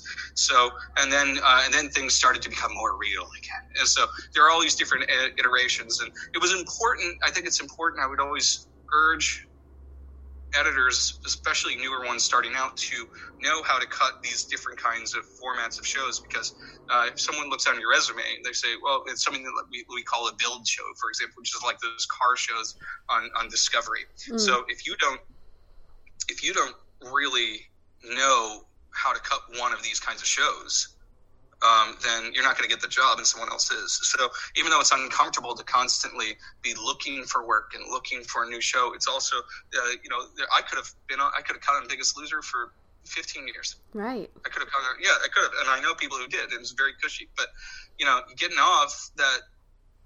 You know, getting Oh, off yeah. a big run of that, and then it's like, you know, uh, what, what if you only had one show on your resume? That's that's not good. oh no i know i i definitely think i stayed at bones too long but and and you lose contacts and you lose you know just working with different people and and different rhythms you get into with other shows and yeah no So, you got yeah, you gotta well, you gotta move and- around and you know, and also finding, you know, in you know, navigating your career path over over a number of years with uh, with a lot of the same people, and so it's it's about you know finding a really good team. I mean, I just came off of a show. Uh, where a friend of mine was the showrunner on it, and, and I've known him longer than I've known my husband, and that's that's 16 years. So it's just kind of this uh, this funny thing uh, where you know I, uh, the, the people who are problematic to work with, let's say, they're the ones where you just yeah, I don't know where they're at, but you know, you, it get, word gets around town, just like any industry. Word gets around town. It's like, oh, that guy, oh, that gal. You know, it's like uh, not good to work with. You don't play well with others. It's not good. But then you talk about um, how we work as a team, just like how you work with uh, as a team, and you have your, you know, and and you have your gang boss and all those other crews, and you're working with, with people. i have my years. But- ethan yeah, and like with Ethan, but uh, who of course is my husband and was uh, on on the uh, on the show a few episodes ago. But uh, how it works with these teams and story producers, we already discussed. You know, sort of how we plan the arc of the story, and then we have what's shot, and then we have the string out.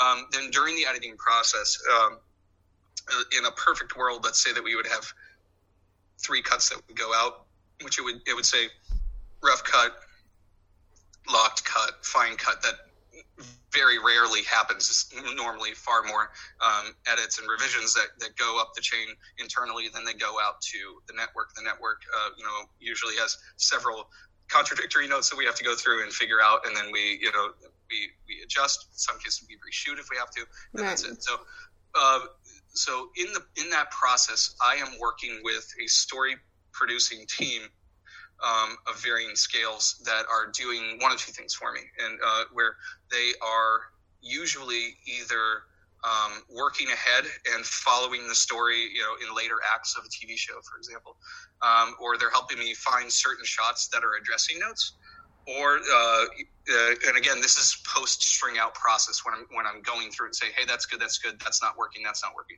or they're doing something else uh, that is uh, known quite well in the industry, which is uh, where I'm working with sound bites, and we are editing these bites together um, in a very uh, you know, you know in, in, a very kind of difficult way, and it's something that we call frankenbiting, um, where we are uh, it's like frankenstein's monster. That's kind of like where that portmanteau comes from. So there's there's other things like uh, like music for example. Right like um, are you editing music in or that's the music editor? Like are you giving your cut over to like your final cut over and then music is put in and then that's big, bigger show like like especially like uh, like a Star Wars movie or something like that. Absolutely, it's a whole other department in many right. ways, and then, and, and, then they're working with let's say more temporary tracks. Right, is, is what they are.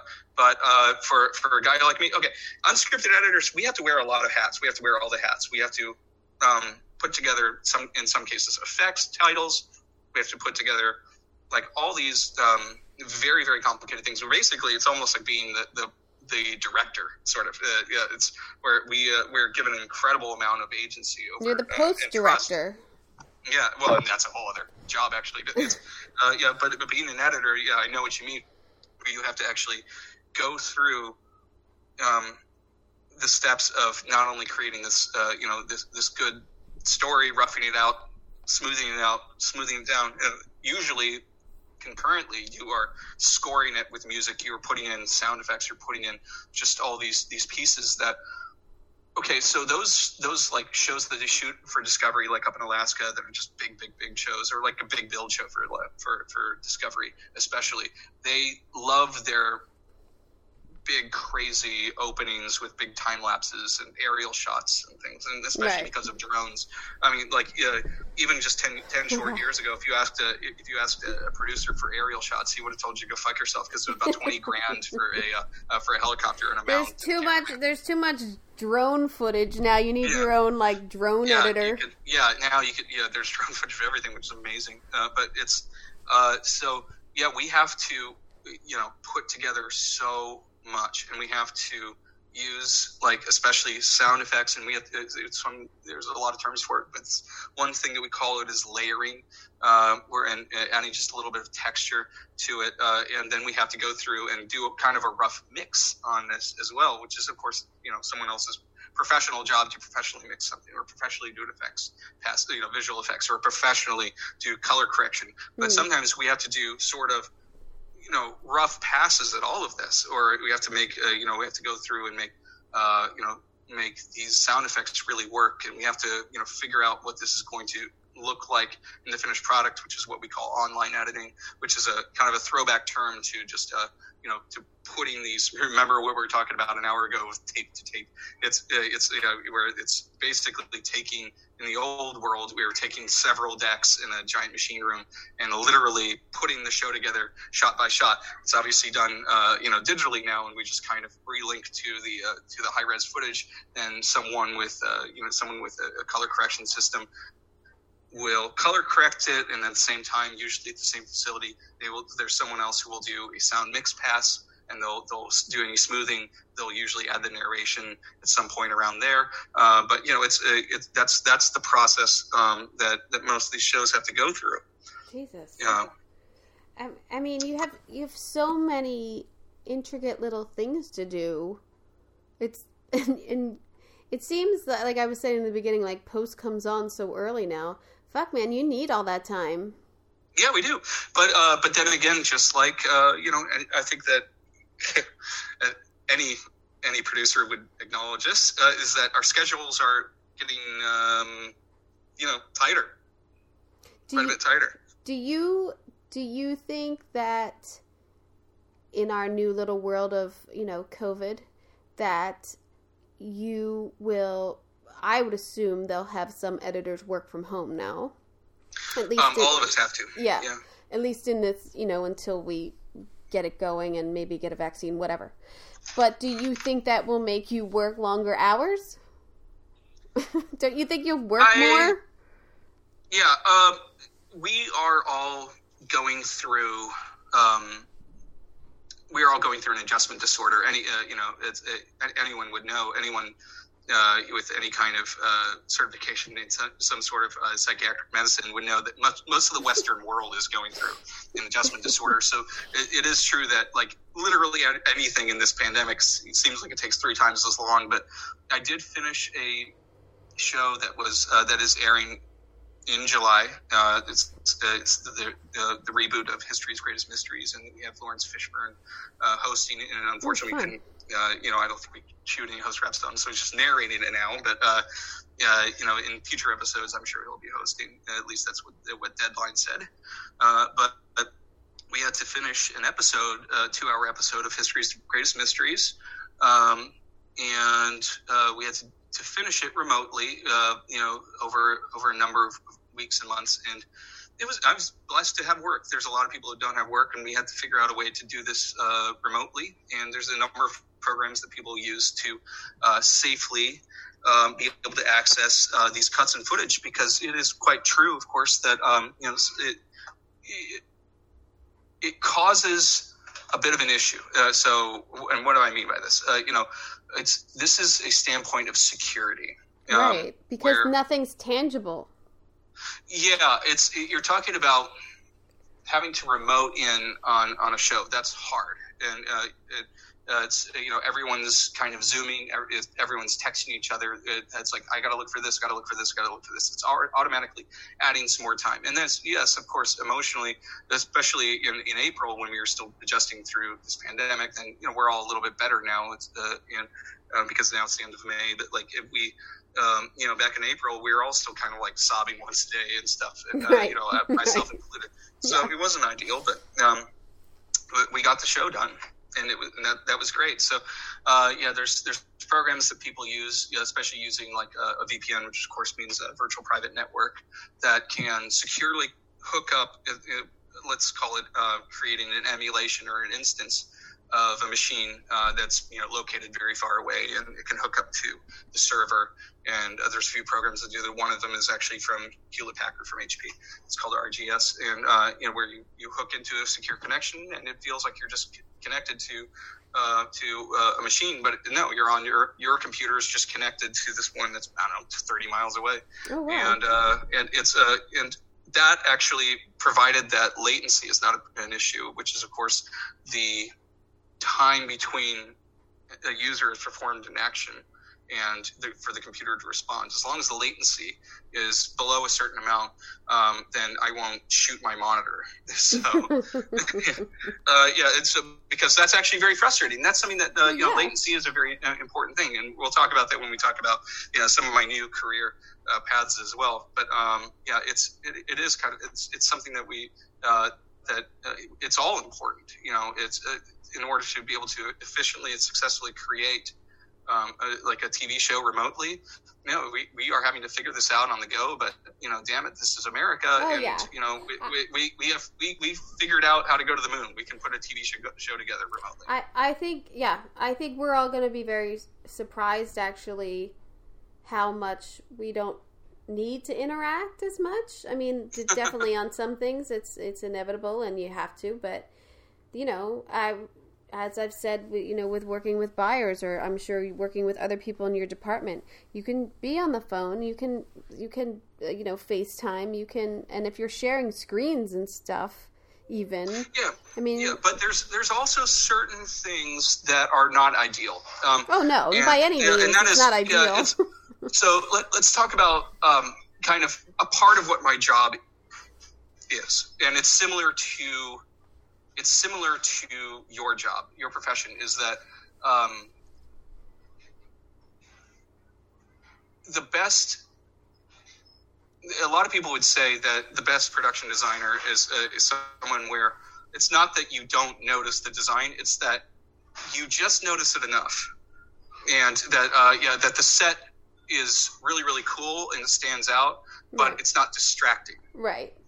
Yeah. Now, Right. so my job is very similar, where I have to work with the pacing. I have to work with, uh, you know, figuring out, um, you know, when to cut to the next shot. I have to work on when to bring in the soundbite, when to, you know, especially act out is what we call it, where you know it's the end of the act and it's a big cliffhanger sometimes. You know, like you know, uh, where Dorinda is about to like throw a drink at someone's face. Uh, so, uh, uh, so all of these um, all of all of these things are important, uh, but when we're trying to craft this together remotely, it's there's something that I've noticed that's happening that's not ideal, and that is that talking to someone on the phone and um, or you know even zooming with someone and someone's just kind of watching my cut, there's a weird sort of stress, and it's because I, I can't really put my my place it exactly, but I believe it has to do with um, having the presence of another human in an edit bay and us just figuring this whole thing out together. Um, uh, this, uh, you know, uh, uh, just like, just like I have to look at, just like you have to look at certain um, very small imperfections within, uh, you know, it's like, oh, that uh, that flower vase is very pretty, and uh, you know, that I have to really face Well, the plant yeah. this way, and all these little things It's like picking out furniture online. yeah, or going to I'm looking it. at small. I'm looking at small subtleties in someone's face. I'm looking at all these things, but uh, uh, you know, on a on a you know on a screen. But at the same time, I have to read a room full of people. Sometimes I have to I have to get a read on how a producer is taking you know this is is taking a cut and Right. I, you know, that's uh, that sort of thing can simply not be done uh, in a in a world of remote working, of telepresence, of things like that. Mm. No, that's an excellent point. Reaction, like like genuine reaction to things, we are missing. yeah, and uh, and something where that, that's, I guess, what I'm getting at. You know, I, I'm not like I'm some kind of a hippie or something like that, but it's it's this weird sort of um, human touch that is not present in remote work.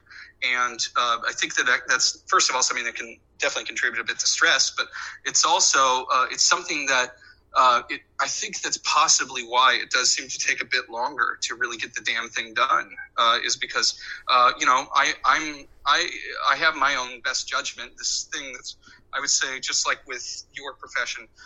I, it is it, it's instinctual at this Yeah. point. Uh, like Yes. the uh, yeah, avid media composer is literally an extension of my body. Um, you know, there's there, there's uh, there's keyboards that people can buy that, of course, have all the commands on them, and uh, and I, I almost ask myself why uh, my uh, my keyboard is completely blank, and I mean, you're tell it's like Jesus, you're, you're talking about software that I've that uh, that I've, I've worked with for um, you know for over since 1998, 22 years. Do, do, I mean, Right. for crying out loud, do you think do you not does your hand not know what C does at Right. this point? Like, yeah, so no, it's uh, you know I'm, I'm having to really um, work fast and efficiently um, on this this thing. Uh, it has to it has to be um, so instinctual and uh, that and that's that's why uh, reality editors uh, you know we, we don't have a lot of time to put together a hell of a show and uh, you know we have to get very good and very fast um, and by, and by that that's why you know some of the some of the best good and fast editors are also pretty expensive uh, you know it, it, so it's, it's one of those things where um, you know the the, the old adage goes uh, you know what's like fast fast cheap and good pick any two Right. Right. Right. yeah. Uh, so no, I mean, uh, I, and I'm, I'm not saying that with any kind of boasting. It's just it's a fact. Well, that no, if you if are. you've been around here for a couple of decades and people still hire you, then it's you know probably not for your good looks. You But know, it's, you, but uh, going off of that, you you know what the what the um, you know what the keyboard does. You don't have to look. You get hired. Every you have a reputation for being a good editor. Yet you took another path recently to go into VR. yes, I did. Yeah. So um, let's. You know, how can I kind of surgically explain this? Uh, so, um, and the other thing I'll say is, strangely enough, a lot of editors I know, not a lot, but I, I could name probably five or ten of them uh, who have gone into VR as well. And uh, you know, we've still not necessarily figured out um, the, the, strange question of why. Um, yes, in 20, starting roughly 2015, I would say 2017 is when I went hard into VR, and, to, and by this I mean interactive virtual reality, and because uh, there's a couple of different kinds. Um, there's 360 video and stereoscopic 360 video, and that's not very interactive, and it's that was that's kind of the, the virtual reality of, of, some of the earlier attempts at virtual reality. Uh, in 2014, there was uh, there were there were a group of Google engineers who I believe were in France, um, and Google lets you dedicate uh, air quotes yeah 20% of your week. So one one whole day a week which is probably not likely. It's probably more like a few hours a week because you know if you're working google you're very busy. I've been there up in mountain view uh, they're, they're, uh, it seems like fun but they're working on they're cranking. Uh, so you are given one day a week to work on a personal project and these two google engineers decided hey vr is really stupid expensive but let's see if we could find a cheap cool way to do this. And they, they engineered this foldable little cardboard thing, and then it's. well, let me ask you something. It's it whatever they're working on personally. Does Google own? no. Oh, no, no, oh, okay. No, it could. Uh, yeah, I mean, you can you can pitch it to them and they can buy it, but no, oh. they, they have been working on their own project. In this case, Google bought it, mm. but uh, they um, at least I think that's how it works. Gosh, I, I mean, I, I, actually don't quite know the answer to that question, but I, I believe you do have some stake in it, yeah. at least. Uh, so these, these two engineers, uh, they debuted this thing at, at, like a huge Google event in 2014, and they, uh, they said, uh, and they're like, here's this cool thing. Uh, we're, we're, a couple engineers from France. We decided to make this thing. We're presenting it here in Mountain View, and by the way, literally everyone in the room, there's one under your seats. You know, throw your damn phone in there. It's, uh, yeah, and they're like, it costs like like like three cents to make these things. Yeah, like we could send it to you know developing nations if we wanted to. It was pretty cool.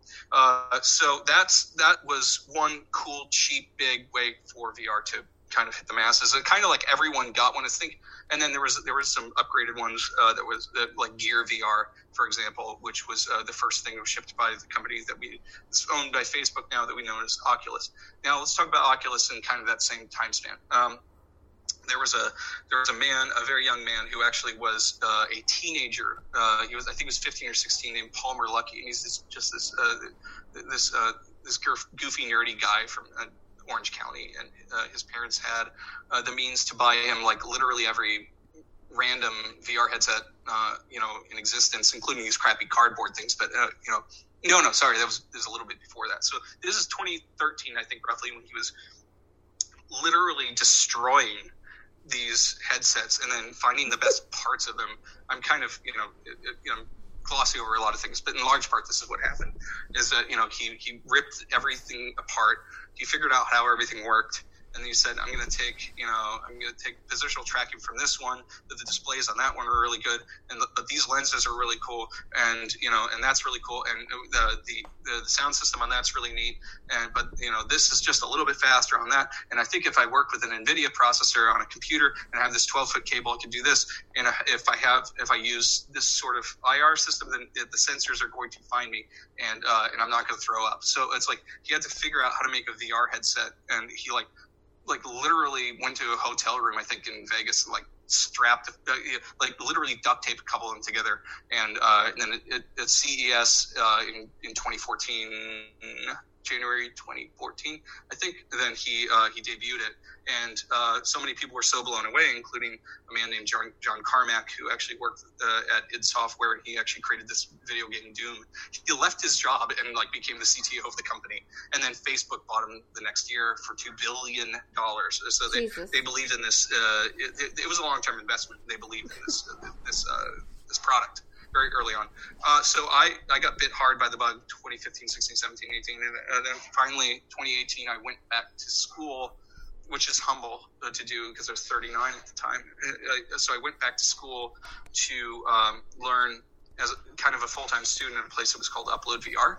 Uh, I, uh, I went to a brick and mortar school to figure out how to um, create these interact, interactive digital experiences. And it was it, it reminded me a lot of this is something I had to do. Uh, I had to remind myself to, to kind of psych myself up every day to do something that was really hard. It reminded me of navigating this this sort of unknown world that we were figuring out as we as we go, the world of unscripted. Because in 2003, when I got into unscripted, it was still relatively new. Survivor right. had only been out for a few years. You know, we were still trying to figure out the rules for this. Now I was in this new world that's not so new now, but uh, you know, VR has only been around. Some people would disagree with me, but VR has not even been around a decade. You know, we don't know you know uh, where it's going to settle in the next decade but you know it, we're learning more every day with with, a, a, lot of people playing nice with software and hardware and uh, game engines and all this other stuff now um, you're getting in early yeah getting in early. And that's fun. It's it's hard but you know you own uh, you know you, you, own all of the reward when you when you're putting that much risk into uh, into a new a new industry and a new profession. Now um, how is this similar to editing? Um, it's it's very technical uh, to create a, like especially an interactive VR experience. I, I am not going to really speak too much about um, 360 video and uh, and stereoscopic stuff because the, the lack of interaction I, I have a real problem with there's a couple of game engines out there that are constantly competing. That are uh, one of them is called Unity 3D, and another one is called the Unreal Game Engine. Because what you're what you're really getting into is creating these virtual worlds. Yes. You're, you yeah, went to to create. Yeah, you're creating it in software. Yes. Yeah, yeah that's correct. But mm-hmm. but you know, even though this is going to sound kind of like coy, but you know, I'm still creating in Avid Media Composer. I'm, I'm still creating something out of almost nothing. It's a giant sea of usually very pretty footage, but I have to figure out and navigate the story using a complex. You're software. editing it. You're editing yeah, I'm editing the software. Yeah, but I'm also not doing you know uh, something that you know something that I will admit that is just very very different. Is this is not only not only creating you know. Uh, a 3D world using 3D modeling tools and 3D lights, which is something you could do in, in things like After Effects, for example, which is uh, more and more editors have to know the Adobe system and After Effects. So you have to know a little bit about lighting and 3D and textures and stuff like that. But in this case, it's a, like a, these game engines are these very robust pieces that are that are um, powered by you know a, a very big core of, of software so that you can uh, very robustly run um, you can create this 3d environment and um, the air quotes camera that is in these game engines. In this case, that is your VR headsets. Mm-hmm. So it, the, the, camera um, is being controlled by someone's head, and we have to figure out using a number of tricks. We have to figure out where each of these, uh, you know, how how to give someone a good experience that first of all is not going to make them throw up uh, which is uh, you know uh, something that uh, what we call the vestibular system, uh, which is your inner ear, and we have to so we have to learn about the physiology of a, uh, of, of, a human being. You know how how are we making sure that someone's head is being tracked successfully? How high does that frame rate have to be? Which you know in, in television you're looking at only about 30 frames a second, and, t- and in film it's about 24 frames a second. How high does that frame rate have to be before someone's starting to get sick? It, it turns out you have to be, you know, uh, north of 72. It's ideal. It's if it's north of 90 frames a second, 100 frames a second. So that's extremely fast. Okay, well, uh, if if the frame rate's set high, well, the resolution has to drop down. Well, how do I combat? the lower resolution. Well, I can change this and this. Uh, how you know how does sound work? How you know so it's all these questions that we have to ask of how to convince someone more and more that they're in a virtual environment that they can interact with. Oh my God, how does interaction work? Can someone walk around? How does someone walk around without killing themselves in their up? literal home? Yeah. How do you, how, how, do hands work? How do you track someone's hands? There's lots of ways we do that. There's companies out there now that actually that that have these things you strap on and you just it just tracks your fingers. How does feedback work? How do you tell a human being that uh, you know that when when their hand is touching a certain item or picking up an item, how does how do you convince someone that they they touched that up? Well, that's you know you have to use haptic feedback and it has to give it has to go at a certain time that is corresponding to a sound that you're hearing and and to uh, to an image that you're seeing, and that's the limbic system, which is a part of the central nervous system. So you have to understand so much about the human body and be a software developer and be a storyteller and understand how it seems like you went into something harder than you were already doing. well, it's it, it's it's not worth it unless it's hard. I mean, I'm It's- looking. I looked at you know clips on your website, and I mean, it's uh, crazy of the things that you've just developed a whole world out of nothing. like it's Well, yeah, yeah, but it's uh, but it's not really out of nothing. Just like just like with you, it's uh you know this is coming from uh you know hopefully a, a team of people that uh, that uh, can get together and get along and figure things out. But uh, a lot of times, uh, uh, if it's a smaller team, like especially in the VR world, then I'm having to figure this stuff out on my own. You're having to figure these things out on your own. I have to figure out exactly what you know. What is the lighting like? What is this room like? yeah. You know, I mean, uh, what is the why this important to the architecture? story? Uh, you know, if you want it right, and you're even the architecture of like how does the door work? Does it was it you know swing left or right? Or I'm sure those are things that you're figuring out as you're going along and basing Oh these yeah, these and that's something on. that you know to, to get something off the ground. Um, you know, I would say it does not take very long, but uh, the thing that does take a long time in the video game world in general, and the digital entertainment world in general, uh, and interactive entertainment in general, and uh, especially the VR world is uh, the is optimization. Uh, you know, it's like I can get something limping maybe in a few days. Uh, you know, the the, uh, uh, the core concept of something, for example, or if it's a game, like I could get a primary game mechanic. I could try that out, uh, you know, and, do little test levels of this. And what happens when I just take a stupid rudimentary cube and I just put this together and move this over here? And how do uh, you know how does time work? Can I manipulate time? Ooh, I can. How do you do that? So it's uh, it, it's it's figuring out all these things in a kind of a prototype, and then then you're going into production and figuring out how to make it really slick. And uh, unlike television and movies, this is storytelling in a lot of different ways, but you're, you're giving the user the complete agency over the story. Uh, so um, you might have a really cool, you know, heavily, beautifully decorated, scary haunted house, but um, you know, uh, only the user can perform the action to actually, you know, advance that story. Right. Uh, you know, it's like if you're if if a door is in front of someone and they have to they open up the little door and goes hee and you just uh, it's like is there a monster on the other side? Well, it's, It's- no, you, someone has to figure that out. It's like uh, what is that game that Ethan and I love from like the late '80s, Monster Mansion or Yes, yeah. Well, wait, what was that? Something Mansion? Maniac, Maniac, Maniac Mansion. Mansion. Uh, Yeah. It's not. It's like an updated version of that. Yeah, no, of course. And then, uh, those whole things like Leisure Suit Larry and uh, the, the guy who actually the guy who actually created Leisure Suit Larry is uh, is my neighbor. Uh, he lives he lives very close to me. His name's Will Binder. What? But uh, uh, it's this interesting thing to see what VR has become and what it will become. Uh, you know, in in in, uh, in future uh, iterations of but hardware. and look at look at how much it could possibly be needed right now. It's- because it's of, like, very actors- it's very it's a possibility nothing, Kim. Uh, you know, Q1, the, so the, the quarter one uh, Facebook, um, quarter one Facebook from uh, earnings were posted, and uh, they they were like, here's how much we made off of you know everyone's data who has a Facebook account and Instagram and all this other stuff. Here's how much we made, and then they're like. Here's the non-Facebook income for Q1, and it was, which means you know Oculus. So um, Oculus in Q1 of this year made 279 million dollars.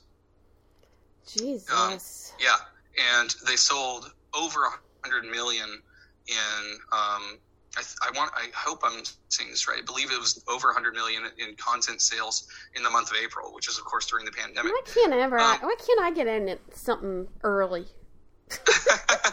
well, this is still very early. I mean, this this is a this is a uh, this is a time where a lot of people, just for their own psychological health, are getting into VR, and they're, they're realizing, especially because of the Oculus Quest, which uh, was released last year, uh, they cannot keep they cannot keep those things in stock. I mean, I lost because- money on yeah, Bitcoin. I'm still I out. know. I'm still out Bitcoin money.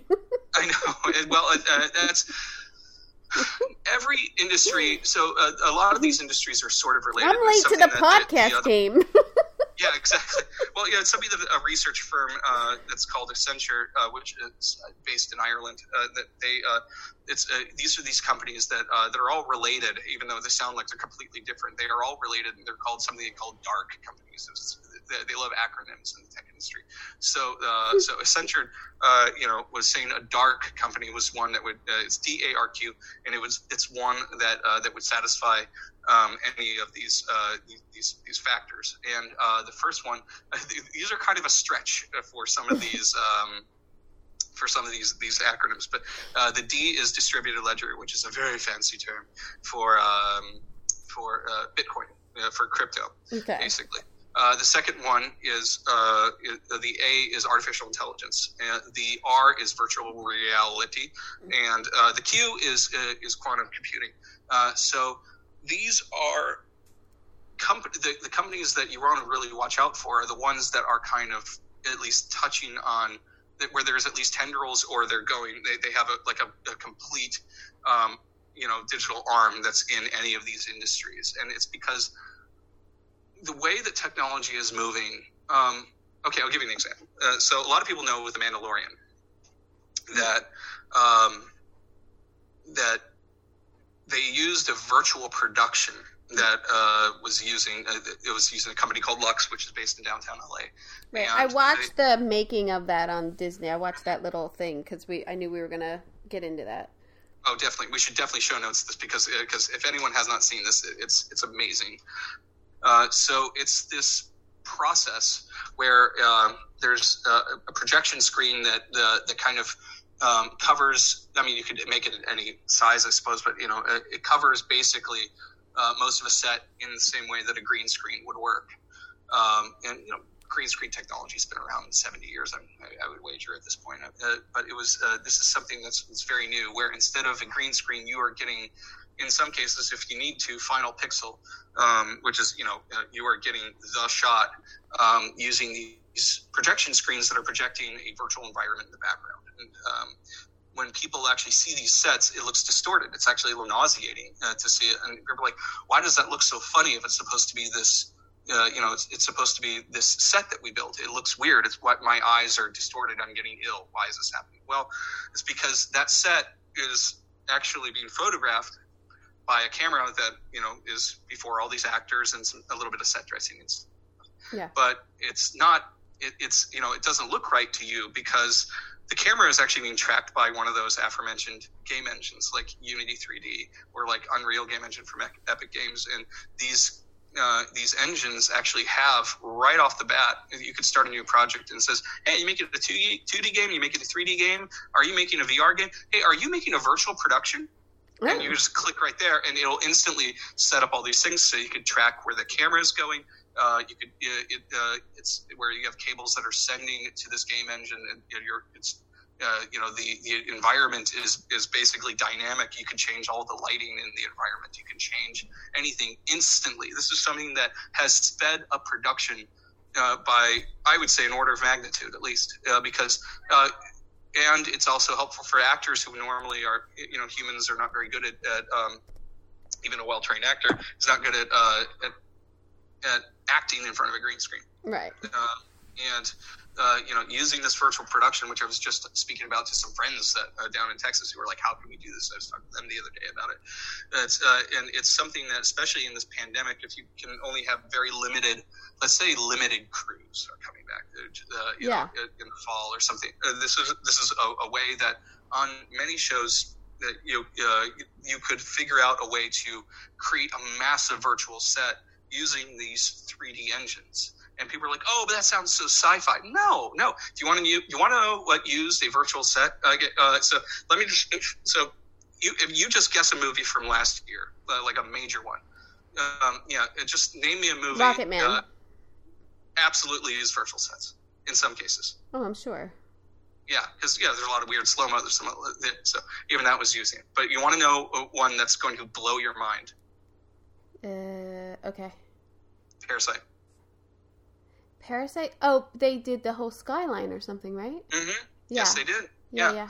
Now, so that was using a virtual production on, you know, they, they just had some uh, some big machines that were, you know, located outside of uh, they were basically located, uh, you know, under a, like an easy up tent, and uh, and you had these people who were having to figure out on the fly how do we change the sky to do that? How do we do this? How do we do this? How can we, you know, look at this real time and see if the shot's going to effing work? Well, they even had people on set editing the movie. Mm-hmm as as it was being shot. And so it was it was really an astonishing moment of technology. And again, speaking to what we were talking about about how our professions have to be very good, the, the way that that show, uh, the, the, sorry, the way that movie worked with the virtual productions because we didn't know for months until BTS came out, behind the scenes came out about it. We didn't know that these were virtual shots. You mean Mandalorian? No, I mean like anything, but oh, especially in, Par- in, Parasite. Oh yeah. yeah. yeah. Well, I think one of the funny things about the behind the scenes of Mandalorian is Jon Favreau kind of taking credit for like he. I mean, sort of did. Okay, no, I did. give him a lot. I love him. I, he, I love him too, and and I think it's I think it's incredible of the movies that he like the movies you would never think the guy from Swingers is doing like Lion King live action thing and like yeah I mean and, and it's not but it's not live action that's no, what everyone calls, exactly. calls Lion it King was live, digital. live action but, yeah it's but it's completely you know Jungle like Book not, was live action oh sorry say that again do you think but I would say Jungle Book was live action yeah I think Jungle Book in large part was was that was a mixture of, of live production and, and CGI um, but uh, in the case of Lion King not one of those objects. Right. That's all. It was all life, digital. It's not. There's nothing was, it was uh, live. Uh, yeah. Oh, sorry. say that again. I, yeah, nothing in it was live. It was all digital animals and exactly. Like, but that's but the, this is just the, the, very point that we were trying to make is that it's a bit of magic uh, that occurs where um, in virtual production where it has to be so good that you don't know it exists. So like, uh, uh and by that, it's not just Jon Favreau. It's it's people uh, like uh, like uh, Irfan Merchant, I believe, was, was also working on Live Lion King with his uh, with his production uh, production studio in, in Burbank, and he actually I think uh, that he's been so busy he's actually had to move a couple of times in the last couple of years to move into bigger and bigger studios, and uh, so it's these people who are downright heroic because they're having to figure out for these major studios like Disney, you know, it's it's no pressure. It's just the the, the Lion King, and it, it yeah. has it has to work. I think it, I think too. One of the things that blew me away watching that was that it's not just one big giant, um, like screen or like a green screen. It's just kind of like a piece of fabric type thing that's chroma keyed or whatever. This was like hundreds of like sixty inch TVs all put together. Yeah, yeah, it was crazy. And, uh, and especially in the in the sense of well, okay, a lot of this was figured out. We have to actually give uh, we have to actually give give the credit to uh, the production team that was working uh, with Blade Runner 2017. Mm. Um, and uh, at SIGGRAPH of 2017, when uh, when that movie came out, then it was uh, it was kind of breaking the internet. Where and his name escapes me unfortunately, but it was one of the VFX supers, supervisors was discussing how they used game engine te- technology. In this case, it was um, in uh, in the case of Mandalorian, it's the Unreal Engine. The case of Unity 3D, it was these filmmakers, uh, especially with Digital Monarch. This, uh, Digital Monarch Media was owned by uh, by Unity, and uh, you know they've been working on a lot of these projects as well. So it's these people who are just figuring it out every single day how to create this thing, create these virtual environments that don't exist. Putting on a VR headset, like it's and then wearing it on their headsets, on their foreheads, like it's a little tiara. You know, changing something in right. a computer, popping it, uh, popping the HMD down, looking in, a, in a, like a virtual set. It's like going to another friggin' dimension. It's insane. Popping the headset up again, changing something out, changing out set dressing, moving Simba around. You know, it's like uh, then uh, you know putting it back on again. It's it's weird. It's like looking into another dimension. Yeah. And then and then having to go back and just make the movie that way. So it's it's having to use all these different technologies, and that's why I thought it was probably a good insight to look into this virtual reality stuff like three years ago because it has paid off. It has really helped my career, and I do think that if editors have to be big technical storytellers, then um, it it makes perfect sense that we have to go into the latest and greatest digital entertainment, and especially in this case, interactive storytelling. That's hmm. that's why I think it's really important. Yeah, I mean, you've definitely evolved. You you're evolving with technology. Yeah. Yeah. What if, uh, like, uh, you know, March of 2011? What if I just kind of said, "Well, fuck it. It's, uh, you know, it, well, I guess all the videotapes gone. I don't know. I'm right. Uh, I'm right. Just, you know, I guess I'll just go home and not, not, I'm not going to do my job because, uh, you know, because those factories are all fine. Uh, it's uh, no, that, that, we have to figure things out, and that's why I think that um, being an editor is a very unique thing because just